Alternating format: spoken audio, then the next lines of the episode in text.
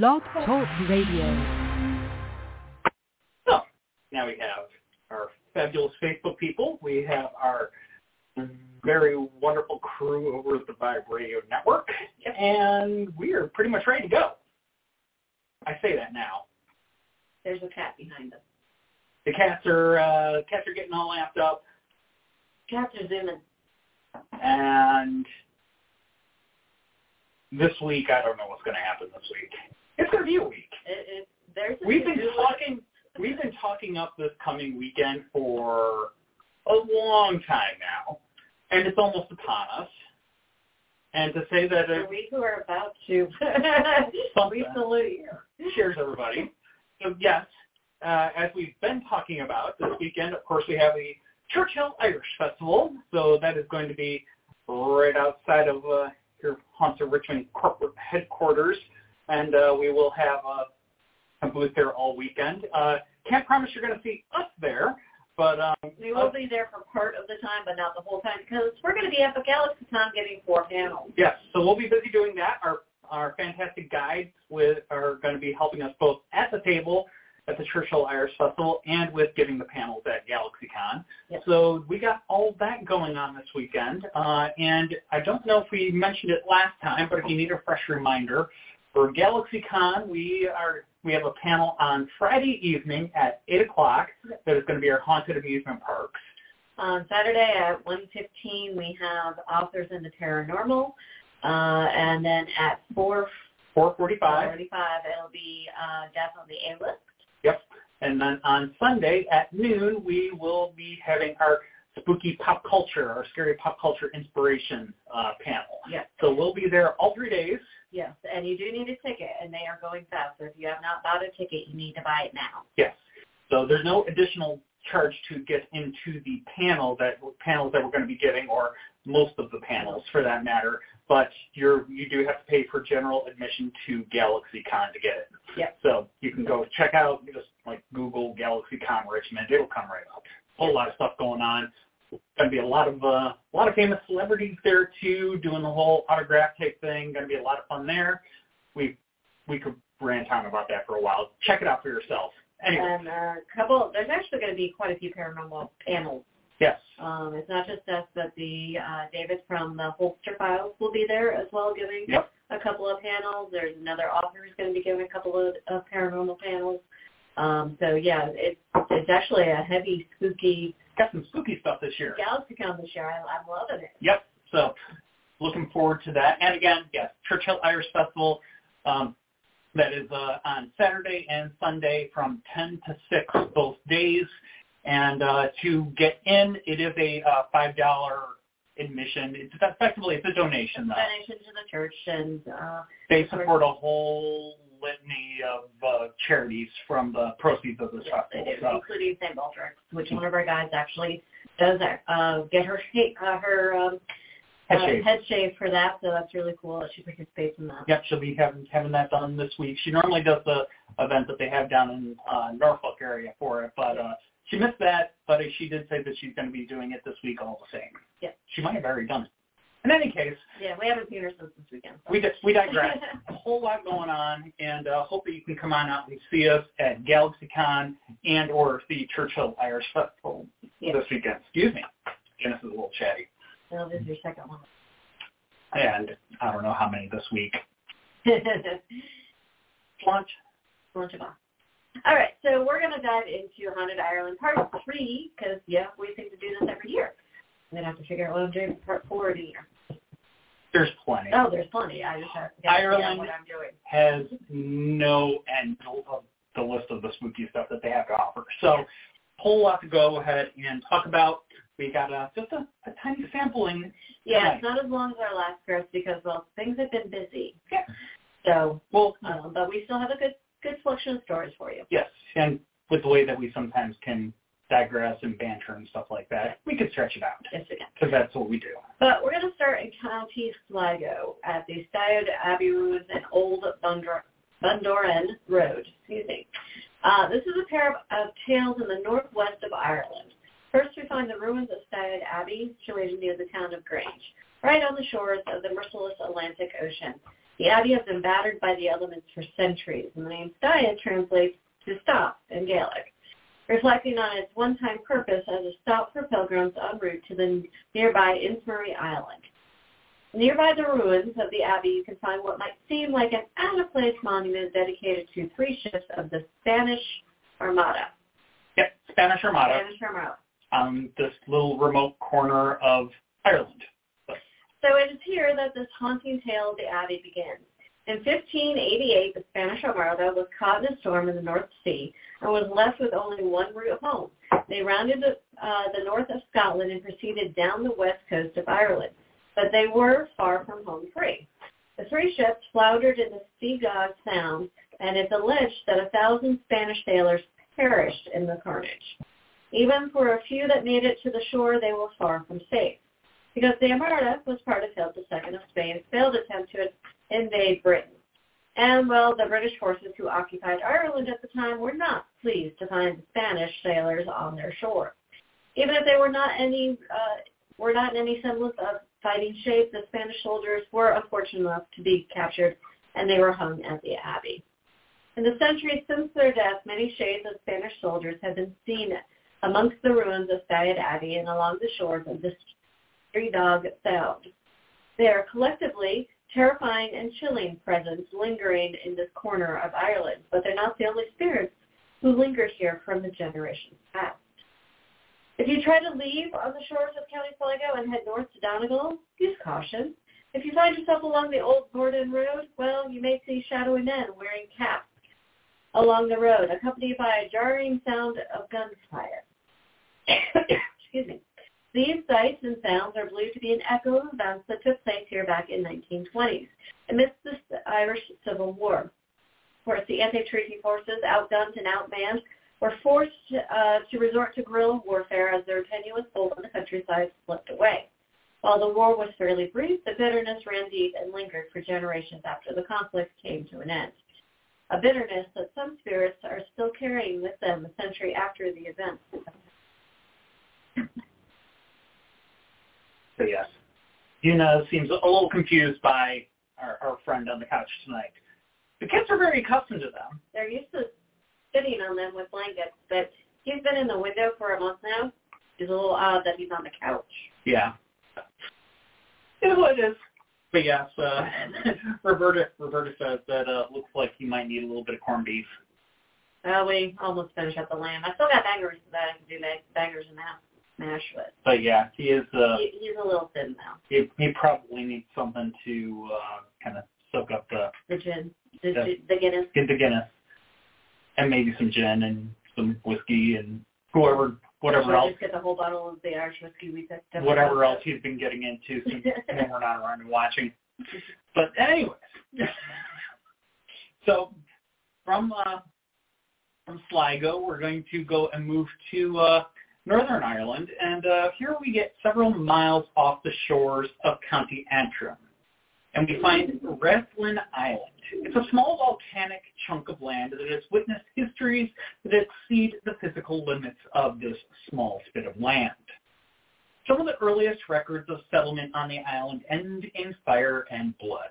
It has got quite the uh, quite the rocky history to it. No pun intended.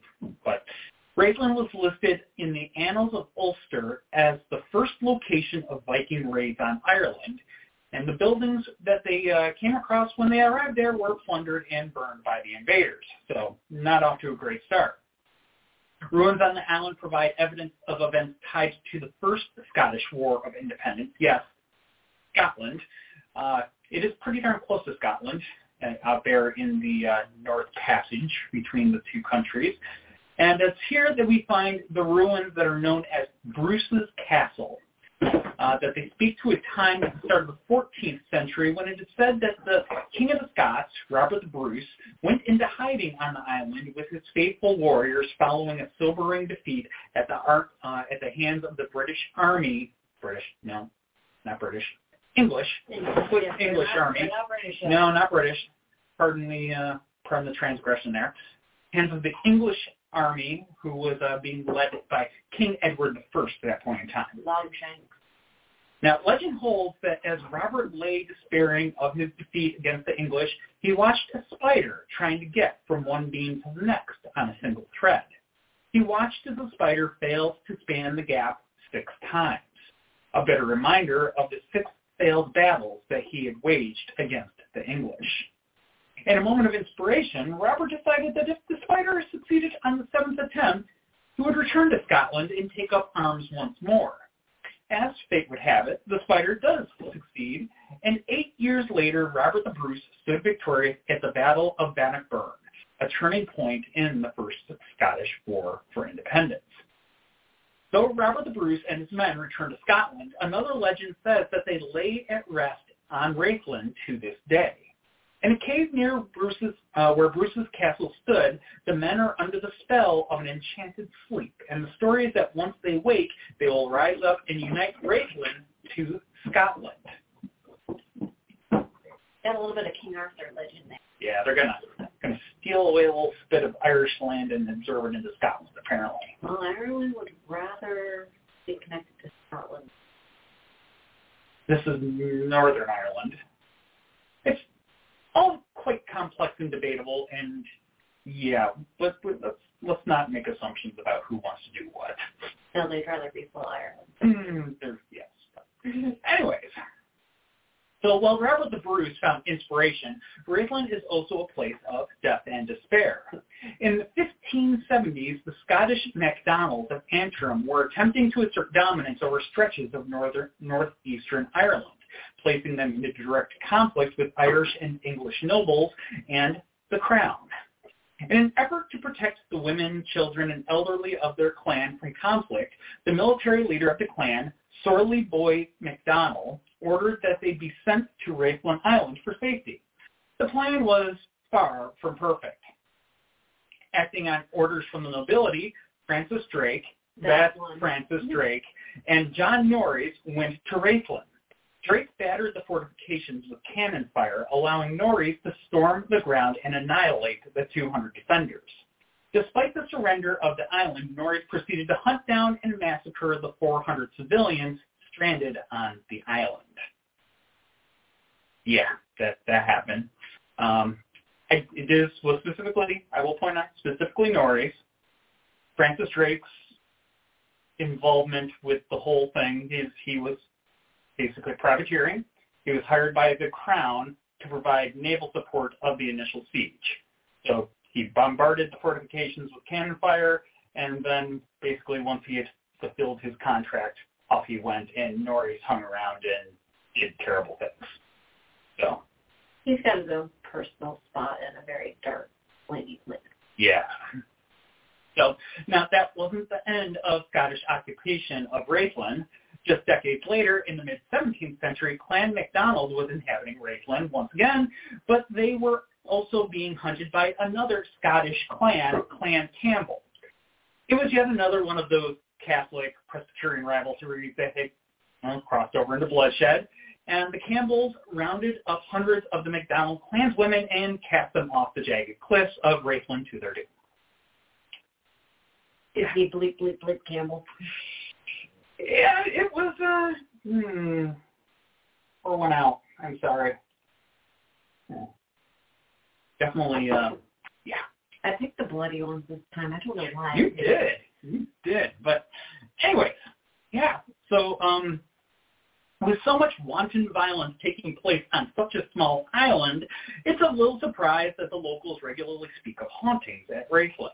One such tale is that of fishermen sheltering and making tea in Rathlin Island's cave. As they poured cups for themselves, a hand came out of the darkness bearing an empty cup. The, terrified men didn't look up as their shaking hands filled the phantom receptacle. Satisfied, the spectral hand pulled back into the inky shadows. Some say that it was the devil himself looking for a cuppa, Others look to those who were mercilessly put to the sword in those caves centuries ago. Either way, it's said that none have dared to try and find rest in that cave ever since. The aforementioned Bruce's Castle is also full of stories and legends. While it stands in ruins today, people have reported hearing screamings and cries coming from the old site. A ghostly figure of a man in an old leather armor is often seen guarding the castle perimeter before he vanishes. One spirit even attempts to interact with modern-day visitors. The Brown Lady, as she is called, walks the castle grounds and approaches visitors as if she is trying to speak. But before so much as even a whisper can cross her deadened lips, she fades away. If the dark history and chilling hauntings haven't spooked you off, Rathlin can actually be a kind of delightful place to visit today.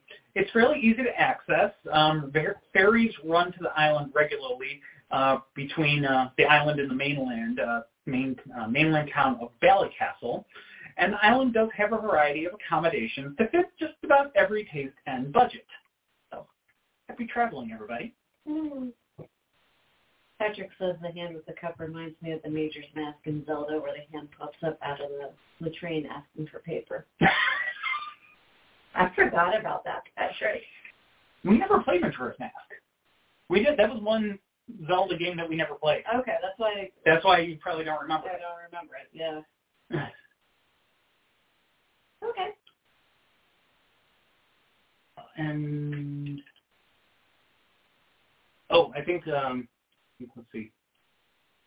The, the link that you shared, Patrick, I think uh, was to another place that sounds similar, but not the quite right the same. I'll I'll you will. I'll I'll go and, and share share back. So Ah. yes, Yes. so responding to that. Here we go. All right, so we're going to stick in uh, County Antrim, and this is the Ballygally Castle. Um, well, let's just say if you want a nice place to stay, this might wouldn't be on our list, right? Which which one? I'm sorry. Ballygally Castle. Uh, actually, it looks kind of nice. Yeah. I'd go there. Yeah. All right, so um, this is just a little ways down the coast off the town of Ballygally, and here, overlooking the North Channel between Ireland and Scotland, the castle has stood for almost 400 years. Today, it's a well-regarded hotel that makes you feel like, mm, maybe I'll just stay here forever. Consider yourselves warned that you're not going to be the first one who's taken up permanent residence here. Three very active spirits reside at this castle. The most well-known, of course, is the Lady Isabella Shaw. Lady Shaw found herself married to Lord James Shaw, who cared little for his wife, as long as she would eventually bear him a son so that he could have a proper heir. When Lady Shaw finally gave birth to a son, Lord Shaw took the baby from her and locked his wife in a tiny room at the top of the castle. One report says Isabella possibly went mad in the room, and given the way that she was so callously discarded and separated from her child, it's pretty easy to understand why. As anyone would like to try to do in her situation, she tried to escape from the room. Unfortunately, while climbing out of a window, she tragically fell to her death. At least that's the official story. Many speculate with justification that Lord Shaw or someone hired threw her out of the window at the top of the castle. Because after all, she had fulfilled her role to Lord Shaw. He was a piece of work. He, he's got another place in the fiery place. Now, Isabella roams the castle in search of her baby. Guests hears strange noises, witness a mysterious green mist, and sometimes smell old vanilla scents the lady was known to wear. She's most often seen in the tiny old room she was imprisoned in. I'm watching him. Okay. Uh, today it's considerably been named the Ghost Room, which guests are welcome to visit, but no one's allowed to stay there anymore. Isabella isn't alone in haunting the castle. There's also Madame Nixon, the sister-in-law of John Shaw, who was Lord of Ballycastle in the 1800s. Madame Nixon came to live at Ballycastle with her brother-in-law after her own husband passed away. Even though the time of the Shaws and Madame Nixon are long since past, the Madame still lingers in the comfortable confines of the castle. Guests often report mysterious footsteps and glimpses of a phantom woman wearing a silk dress roaming the halls, matching the description of the Madame. The sound of the child running around playing and laughing is also heard around the castle grounds. Cat politics. Uh, now, of course, this is also when none of the guests have kids with them, and the restless child is known to knock things over and to unfold the sheets and towels, much to the chagrin of the unsuspecting staff who needs to now clean up after the mischievous spirit. The identity of the child is uncertain, but they may be from the tumultuous 1600s when the castle was attacked on numerous occasions amidst the near constant fighting between the English, the Irish, and the Scottish. Or they could have just succumbed to an illness as many children did during the era before modern medicine. No matter why they're there, they do seem to be making the best of their situation and having a wee bit of fun on the other side of the veil.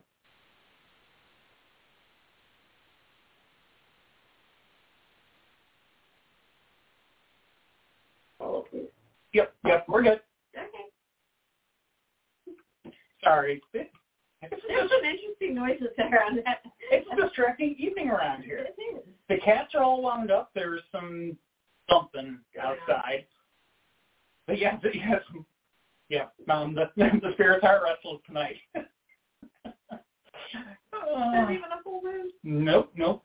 It's just uh, it's St. Patrick's month. It is. St. Patrick's month in Richmond. Might be only a Monday. Doesn't matter. Oh, so But just an answer. he's he's been uh, at full alert since his brother chased Muna off. Are you gonna go check on them? Please don't. Be a good brother, not a bad brother. If you put it that way, I'm just going to take a nap. All right. So we're going to go ahead. We are going to move a little southward. Uh, we're going to go uh, just down, uh, just a little over 100 miles. 100 miles And Ireland takes a little time. Takes a little time, but it also gets you a pretty good distance. Yeah. This is actually going to put us all the way down by Dublin. So, uh, and uh, if we go and we come on down there to the south and we stay just to the west of Dublin, to you know inland a little bit, uh, we will find the historic university town of Maynooth. Now, it is home of Ireland's main Roman Catholic seminary, St. Patrick's College, which has been churning out priests since 1795. Despite the holy nature of the institution, there is one particular room there in the Rhetoric House that has been associated with demonic apparitions, suicide, and paranormal activity for over 150 years.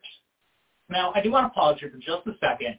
You know, Rhetoric House is really kind of an odd name, but you know, and uh, particularly considering that today, usually when people use the word rhetoric in conversation, it kind of has a negative undertone, a negative connotation to it. But it is synonymous with oratory and speech in general. And these are skills that are going to be very important to anyone who wishes to speak in front of a congregation. So to call a call place at a seminary the rhetoric house, it, it, it, it is appropriate. Yeah, it, it, it isn't necessarily meant to be a negative negative phrase in this case. So now that said, in the mid-19th century, in room two of the Rhetoric House, two young seminarists took their lives 19 years apart, and the room has been the source of many tales ever since. Rhetoric House was built back in 1834 and was initially a residential house for trainee priests. It now hosts the Department of History. On March 1, 1841, a young student from Limerick by the name of Sean O'Grady jumped out of the room window and fell to his death. It is not known as to what possessed O'Grady to do such thing, but the common legend suggests that a diabolic presence had something to do with it. Nineteen years later, another student, Thomas McGinn from Kilmore, arrived at Maynooth. Upon his arrival, he was assigned to stay in room number two. He only spent a week there before he was moved to a different room and was subsequently told about the death of O'Grady 19 years earlier. For whatever reason, the news chewed at McGinn night and day, at least until a fated Friday morning in April of 1860, and on this day, McGinn attended morning mass as usual. But after leaving the service, he proceeded to Rhetoric House, room number two, where he cut himself with a razor and then threw himself out of the window. Dr. McCarthy, the former vice president of the college, visited him in the infirmary. He didn't die right away. Uh, before uh, he did eventually succumb to his injuries. Now, McGinn provided Dr. McCarthy with a terrifying account of what happened in the room and led to his drastic actions.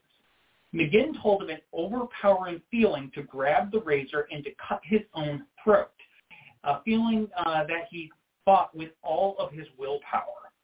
It was almost like his hand, his arm was possessed by, you know, by some unseen entity.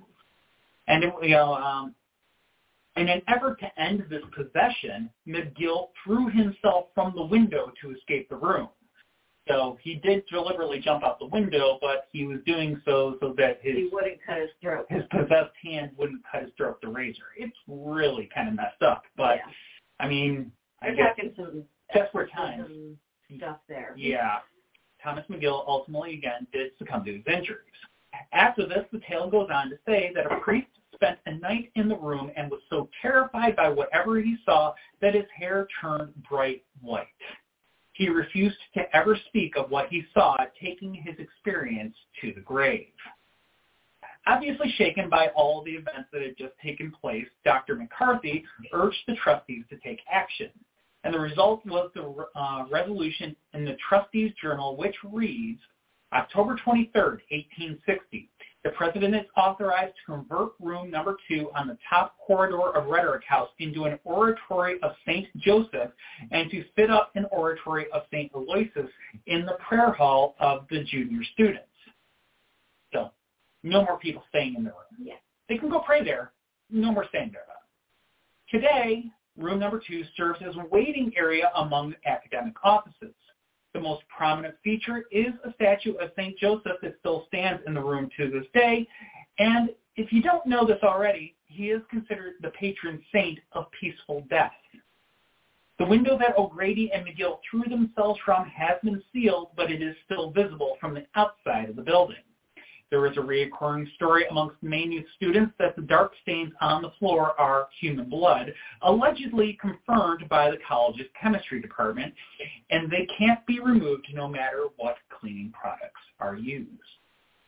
So, creepy place. Zombie wants to know if we think they're uh, leprechaun elementals. Ooh. Hey, or well, I mean, That's they. yeah, they they run the gamut. I mean, there I- are some dark ones out there. There are dark- dark ones out there, and I dare not speak ill of them. No. I might leave it at that. I mean, I've had I- good relations with the Fae, and I'd like to keep it that way. yeah, I personally have never encountered one. I don't expect that I ever will, but it doesn't mean I'm going to discount their existence. Yeah. Lest I tempt fate. Which we don't. No. Always respect them. Yes. Even if you don't believe in them, respect them. There's nothing wrong with respecting them. No harm in it. No. So, That will keep you alive a lot longer. exactly. Woody says, good answer. I've had same comfort too. Yep. All right, so we're gonna uh, be on the South County Dublin, uh, the Old Bond House, the Old Bawn Road, and the Daughter. D O D D E R, by the way. Not Daughter, daughter. not daughter. Daughter. Daughter. Little doddering. And yes, Una has decided that she's going to brace us with her presence. She doesn't like us. Or maybe it's just the nitro cap. What? She was missing this and gave that. Oh. She didn't like that. Anyway, moving around to the southern outskirts of Dublin, we have a site where Old Bawn House once stood. This house was built in 1635 by William Bulkeley. This was a time when the normal residence for a gentleman in a remote district was fortified castle. We're about to get a blockage. Sir, Come here, buddy.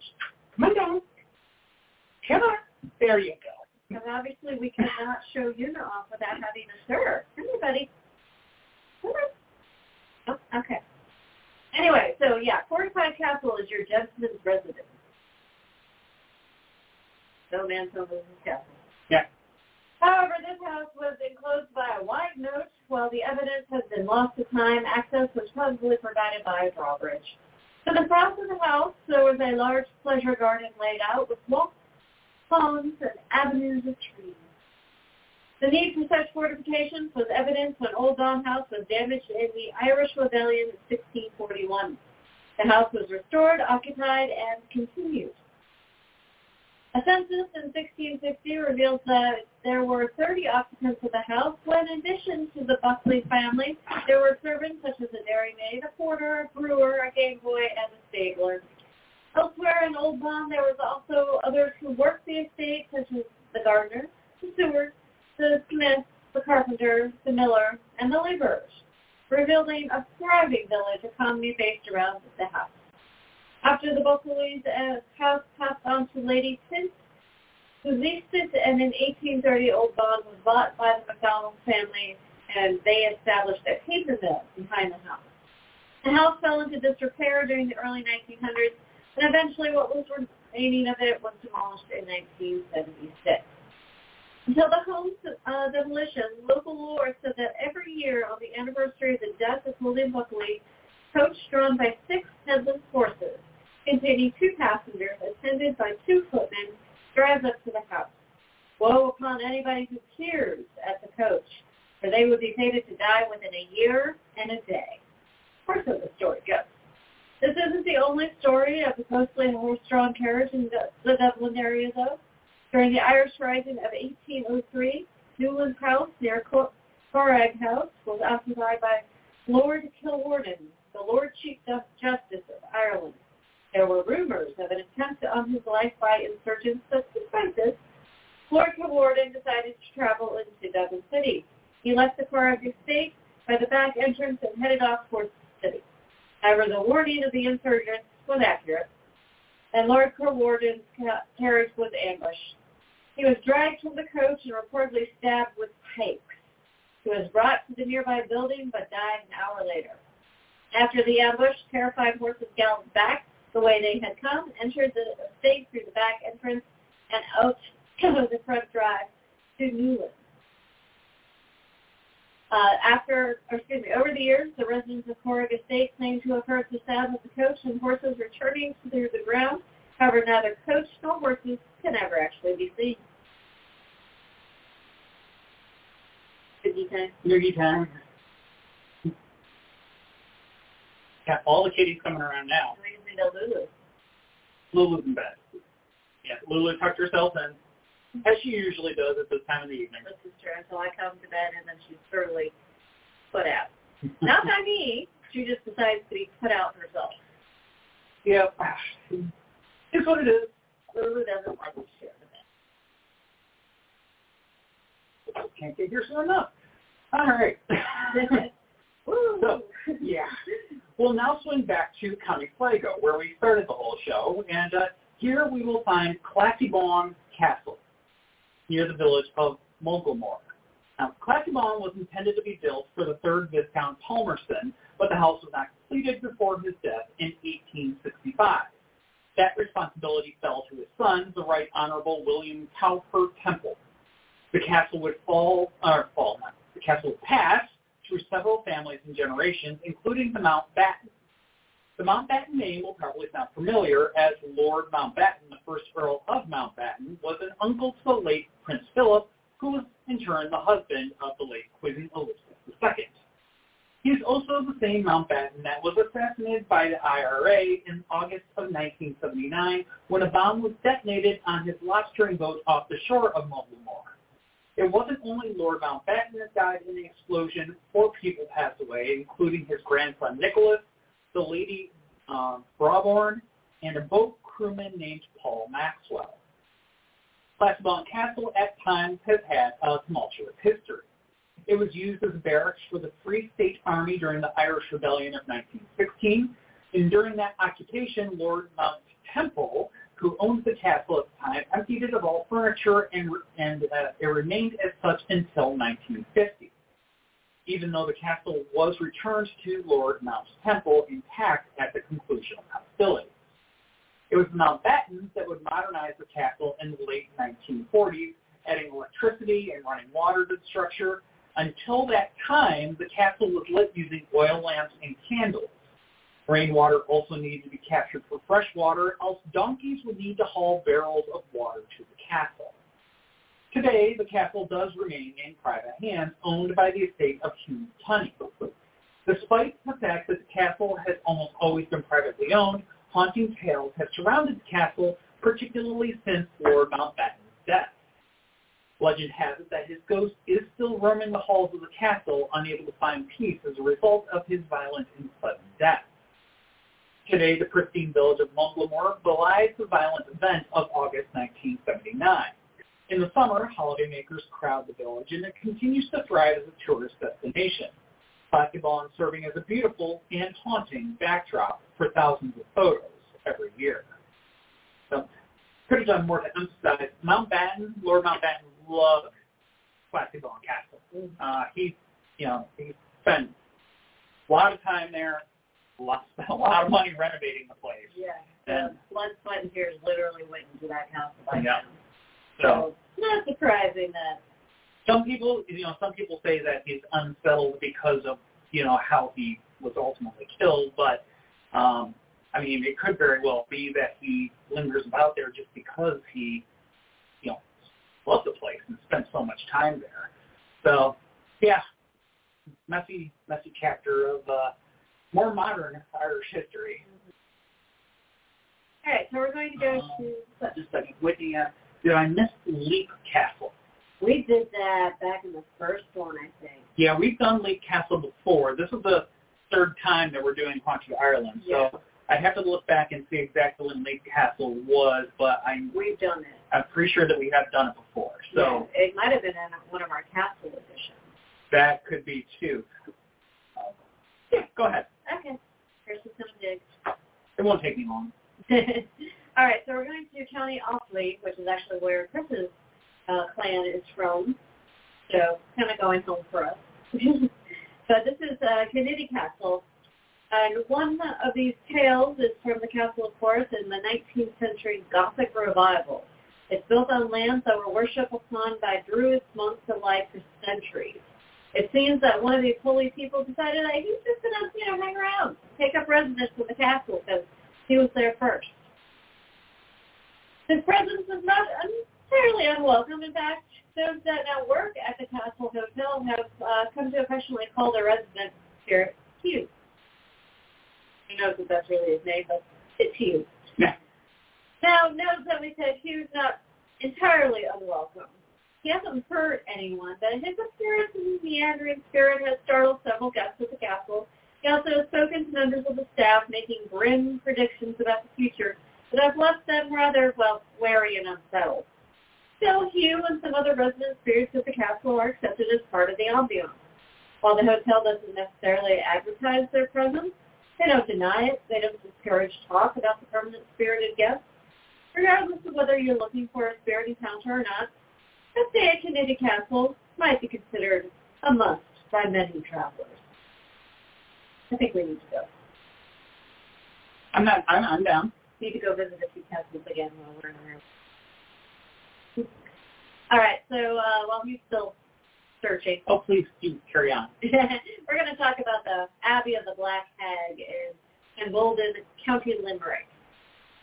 Now, we can find the remains of St. Catherine Augustinian Abbey, which is one of the first nunneries that was in Ireland, named after Catherine de O'Connell, which was originally thought to be founded in the 13th century per Vatican records. However, it may be 100 or so years older than this. Um, it has fallen in, you know, to the elements, and the remains of the abbey and the rectory are still evident there today. Uh, the local name for the ruins, I'm going to say bless you to myself before I say this, and I'm apologizing to anybody who speaks Gaelic or Irish. Monsternan Gulf Galapdut. It's pretty close. It's like this long. Not the longest one, that's in Welsh. Yeah. Wales. Anyway, it was a very rough translation for the Black Nuns Abbey. And it's been the source of paranormal and archaeological intrigue for many a century. Local legend says that the last abbesses, prior to the abbey's dissolution in 1541, practiced the dark magic in a room south of the church, which has become known as the Black Hag's spells. With here, she worshipped Satan and became a slave to the occult. This was the highest form of blasphemy, and the other nuns in the order fled their defiled homes in fear, while the hag, as she had become, remained her house of darkness. To complete her rituals, the black nun would go out into the local community and perform the depraved acts and offer sacrifices partly substantiated by the discovery of the bones of children, including a sign. It said that the death wasn't enough to bring her practice out of the dark arts um, to an end, so her terrifying spirit with blackened skin and clothing said to still wander the ruins, looking for the blood of a living stain her existence. So look it. No. try uh, devil. A What? Um, stories of the devil. There it is. No, that's priestly. Oh. The that Wasn't Love Castle one of the ones where the devil was caught playing cards? Or I of a different? could be a different one. Okay. We might not have done it. I'm Leaf pretty sure. We'll we'll have to It figure it may out. not have been Facebook Live. It may have been the guide now. Oh, that would that's going back a little ways. Yeah. Anyway, We di- we digress. yes. The Sorry, Whitney. I know we've done it. It just may not have been Facebook Live. The line between fact and fiction here is heavily blurred, and it was uh, during the Reformation when Henry VIII was looking for any excuse to dissolve the powers that be. There was also a time when the Pope was receiving reports of witchcraft and black magic from all across Europe, and it was, of course, people believing the word of it. So was there truly a dark magic being performed at St. Catherine's, or was it a smear campaign by the Catholic Church for the Reformation? They likely will never know. But many of the locals hesitate to discount stories of the Black Nun, lest they become a victim themselves. Another ghost is said to stalk the abbey, and her story is no less disturbing. The story starts with the Earl of Desmond, who was the House of Fitzgerald. His family was involved in a lengthy and bloody feud with the Butler family of the Earldom of Ormond during the 15th century. It was a major battle for supremacy. It was bitter, complicated, and it sent a tidal wave of uncertainty and despair across the country. It was so bad that in the chapel of Dublin Castle, the Earl of Archbishop of Clown recited this prayer at Mass. Eternal God, there are two months in Munster that destroy both us and our property, the wit of the Earls of Ormond and Desmond together with their band of followers, whom in the end may the Lord destroy through Jesus Christ our Lord. Amen. He literally tried to call down the wrath of God on them. I would have been amused if lightning had struck. Totally would have been amused. On an occasion when the Earl of Desmond and his wife, the Countess, were traversing the countryside, walking alongside their horses, they were accosted by followers of the Butler number. Outnumbered, the Earl clambered onto his horse and moved to pull the Countess up with him. As she was mounting the horse, an arrow pierced her thigh, shattering her belt. Earl made haste across the landscape as the Countess took on a deathly parlor. The Earl sought sanctuary at St. Catherine's Abbey, hoping to get treatment for the Countess. Alas, she seemed to be quite dead. The Earl and the nuns laid the Countess to rest by the altar, and the heartbroken Earl continued on. As time passed, the order of nuns began to hear blood-curdling screams in the night. Unable to cope any longer, they decided to reinter the Countess in hopes of bringing her peace. The sight that greeted those exhuming the burial was horrifying. The Countess's fingers were worn to the bone, and her coffin slid with claws from the inside. Poor woman had been mistakenly buried alive. This day, it's Countess has been unable to find peace and continues to scream in anguish, waiting for her husband to save her from a fate truly worse than death.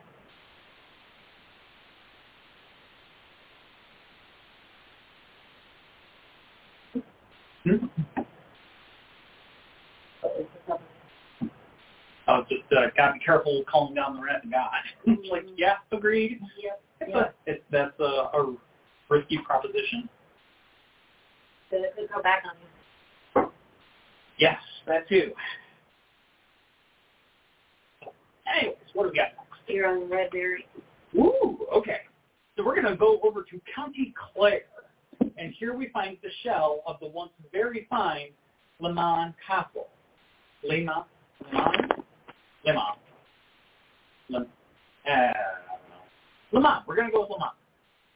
Now, situated on the edge of the Burren, this castle was once a stronghold of the O'Brien clan.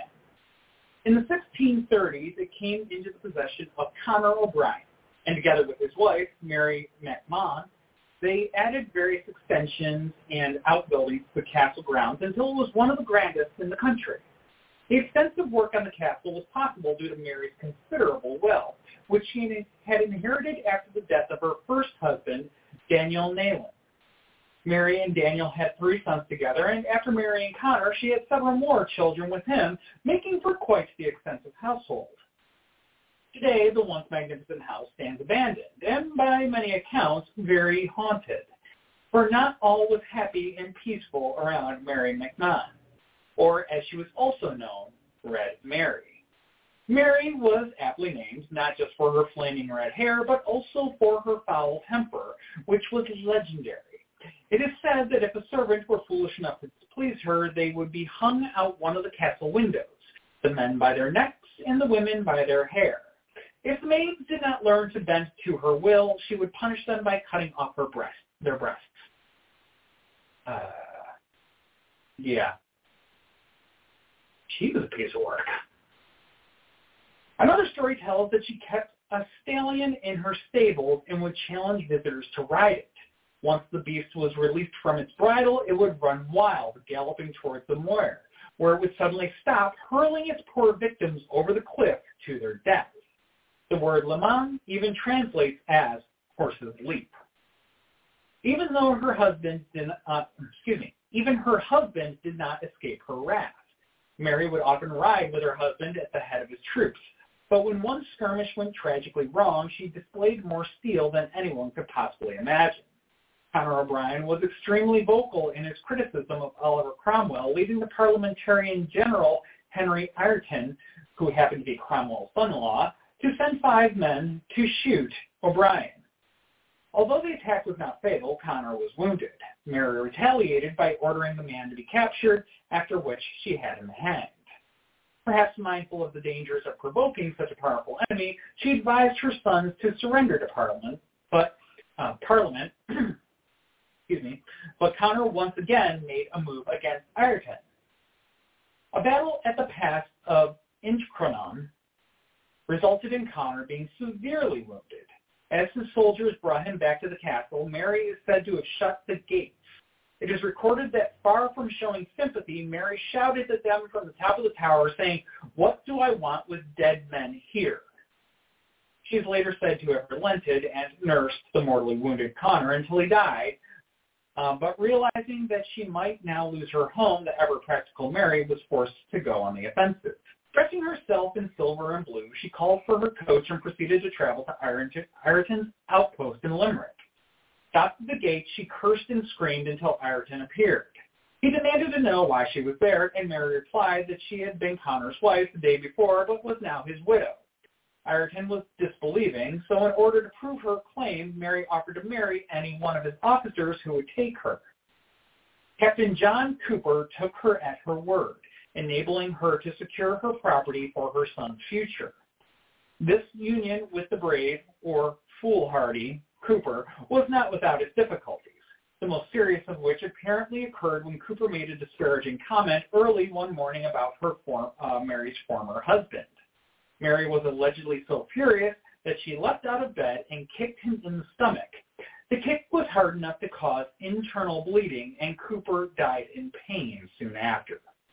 There are so many stories about Red Mary and Leamaneh Castle that it is impossible to separate fact from fiction. Whilst it seems likely that she had at least three husbands, it is less easy to verify how many others there were. It is said that after John Cooper died, she went on to marry a further 25 men, each for just a year and a day. After this time, each of them could divorce the other. Some stories say that she merely put each unwanted husband into a house with a servant and banned them from entering the marital property. While other tales say that Red Mary simply killed each man once he had outlived his usefulness. With so many ongoing feuds, it's no wonder that Red Mary reputedly came to a very bad end herself. After the death of her last husband, it is alleged that she was captured by a group of her enemies and taken to a hollow tree. Here she was fastened up and left to die of starvation.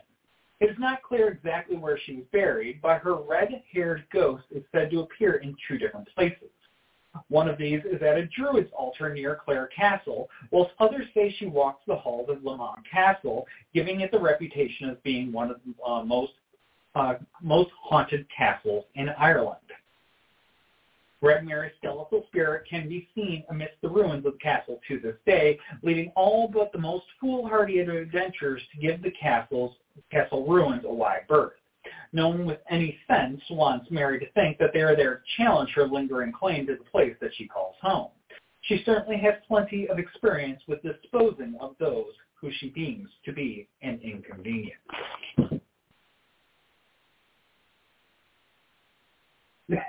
Patrick, anger management issues right there. Mm, Yeah. just delete it. All right, so back to County Antrim uh, and the Grace Hill House. And this is our final stop for the evening. Uh, this was built in the 1770s by James Stewart, and it was named after his wife, Grace Lynd. The house was a cornerstone of a grand Georgian estate, which was perhaps best known for its avenue that approaches the house and its adjacent beech trees. Was intended as a compelling landscape feature to impress visitors as they approached the Grace Hill house. Today, the awe-inspiring tunnel of the ancient beech trees stretches along the gravel road, intertwining and entangling to create the spectacular fashion of light and shadows. It's now popularly known as the dark hedges. Yes, those ones. They're the most photographed phenomenon in Northern Ireland. They attract tourists from around the world, and oh yeah, you've probably seen them yourself if you have watched Game of Thrones. Mhm. Yep. Game of Thrones. I'm representing. I drink and I know things. Yes. Uh, given the haunting appearance of the trees, it's a little surprised that they are accompanied by some haunting tales. A favorite local ghost story features the Grey Lady, a specter that glides along the Bregagh Road between the gnarled beech trees. As she moves past the last of the trees, she vanishes from sight, at least not until her next outing. Some of the local people believe she is the ghost of a maid from a nearby house who died in mysterious circumstances centuries ago. Others speculate that she's the daughter of James Stewart, referred to in some genealogy lists as Cross Peggy. Still, others believe that she's a lost spirit from an old deserted graveyard that is thought to lie hidden in the fields nearby. On Halloween night, the forgotten graves are said to open, and the Grey Lady is joined on her walk by the tormented souls of those who were buried beside her. I just want to go there on Halloween. Not that I ever will go, but I want to go there on Halloween. Oh. Maybe one day, some many years down the road, And we have turned this over to somebody else when when we when we eventually retire. Eventually, eventually. we're in no rush. Don't don't let. We won't get into that right now. We have many more years of doing this. Mm, that was it. that was it. That was it. Cheers, everybody. So, thank you for joining us for uh, what was our third. Third could- Facebook Live, but fourth Summit Ireland. Yes. well, we don't count the one. We did one in 2020 on Facebook Live. It was the, it was the first Facebook Live that we ever did. We were sitting in front of the fireplace, and we did it on the phone, so it was in portrait mode. It was horrendous. It was absolutely horrendous. There was no real script that we were working with. We just kind of had a couple of Note. cliff notes that we were just kind of winging it. And here we are today, like four years later. Three, years, now scripted. three years later. Three years later. Yes, and Beth has her scripts written for months on end. I just have a lot of editing to do. So we will be back in uh, two weeks with, which one was it? Give me a minute. I will look it up. I'm right here too. Ooh, excuse me. Uh, Tennessee. We're going to Tennessee. oh, is Tennessee the next one? Tennessee is the next one. Ah, April yeah. 3rd. So we got a series of states and Yeah. states and countries after this. Yep. Then in uh, the 17th, we're doing Nevada. Yep, we're gonna go. And the first is when we're going to be doing Scotland, England, and then we're going to do back to back. England and Norway. Yeah, But because we're going to well, do amateur. Yeah. So we'll uh, we'll get there when we get there. Yeah. But yeah, we got a lot coming up. So yeah, I got a lot of editing to do, Yes, you do. and I'm looking at like yeah. So that's just uh, that gets us into early May, and then I see, yeah, I've been busy. you have been busy. I got my work cut out for me, Yes, you do. but that's okay. So yeah, but yeah. Uh, in the meantime, big weekend this next weekend. So we hope that you can uh, come on out and see us there. And then uh, just another little friendly reminder that I guess it will be it will be before the next show is that um, we will be uh, at um, not this coming weekend, but the following weekend is the RVA Burlesque Festival, Yeah. of which we are a presenting sponsor this year. Yes. So Beth and I will be there to take in the show and rep We don't have a table or anything like that, but We'll be there. you'll see our logo and stuff like that. We'll be around, and uh, yeah, we'll be there Thursday, Friday, and Saturday right here in downtown Richmond. And so, uh, If you're not able to go to that, but you're going to be in Williamsburg that same weekend, it's going to be Alcohol 2 Yes. by Scares the Care. We're going to try to go down on Saturday just as participants um, just kind of check things check out. that out. Yep. So, and maybe buy a lot of books. Maybe, possibly. Maybe. We'll have to see who's there selling their books. Yep. So, but he let his arm rest a wee bit. Yeah. I mean, it's not like he has any muscles or tendons to get achy and tired. It just walks up. I kind of envy him sometimes. I digress. Anyway. We're good at digressing. But yeah, so yeah, that's all we got going on. And uh, yeah, Jesus, of course, uh, we also have uh, our tours going on as well. So this next weekend we have tours Friday, Saturday, Sunday. and we're going back to normal two-hour hours. That's next weekend. Yep. Well, yeah. So this next weekend we have Churchill on Friday night at eight o'clock. Mm-hmm. Saturday we have Haunted Capitol Hill at seven o'clock. Yep. And then on Sunday. Sunday, we are doing Churchill again at At seven. seven o'clock. So a little bit of weird hours this weekend, but it's all because of everything else that we got going on.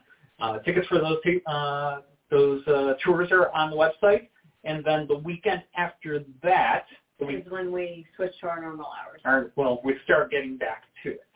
So um, we'll be going Thursday, Friday, Saturday evenings, um, starting after that with um, yeah the various tours at their various times. Yep. So, but yeah. anyways, I'm starting to ramble. Yes, you are. I'm Um, sorry. So we're going to say goodnight for the evening. We'll see you in two weeks unless we see you at one of those festivals and or cons. Yep. Don't be shy. We don't bite usually. That's October. Yeah. So yeah, come on out, see us, hang out with us, say hello. Happy to see you all. And uh, if we don't see you in person between now and two weeks from now, we hope to see you back here for our next show in a couple of weeks. Yep. Have a good night, everybody. Bye.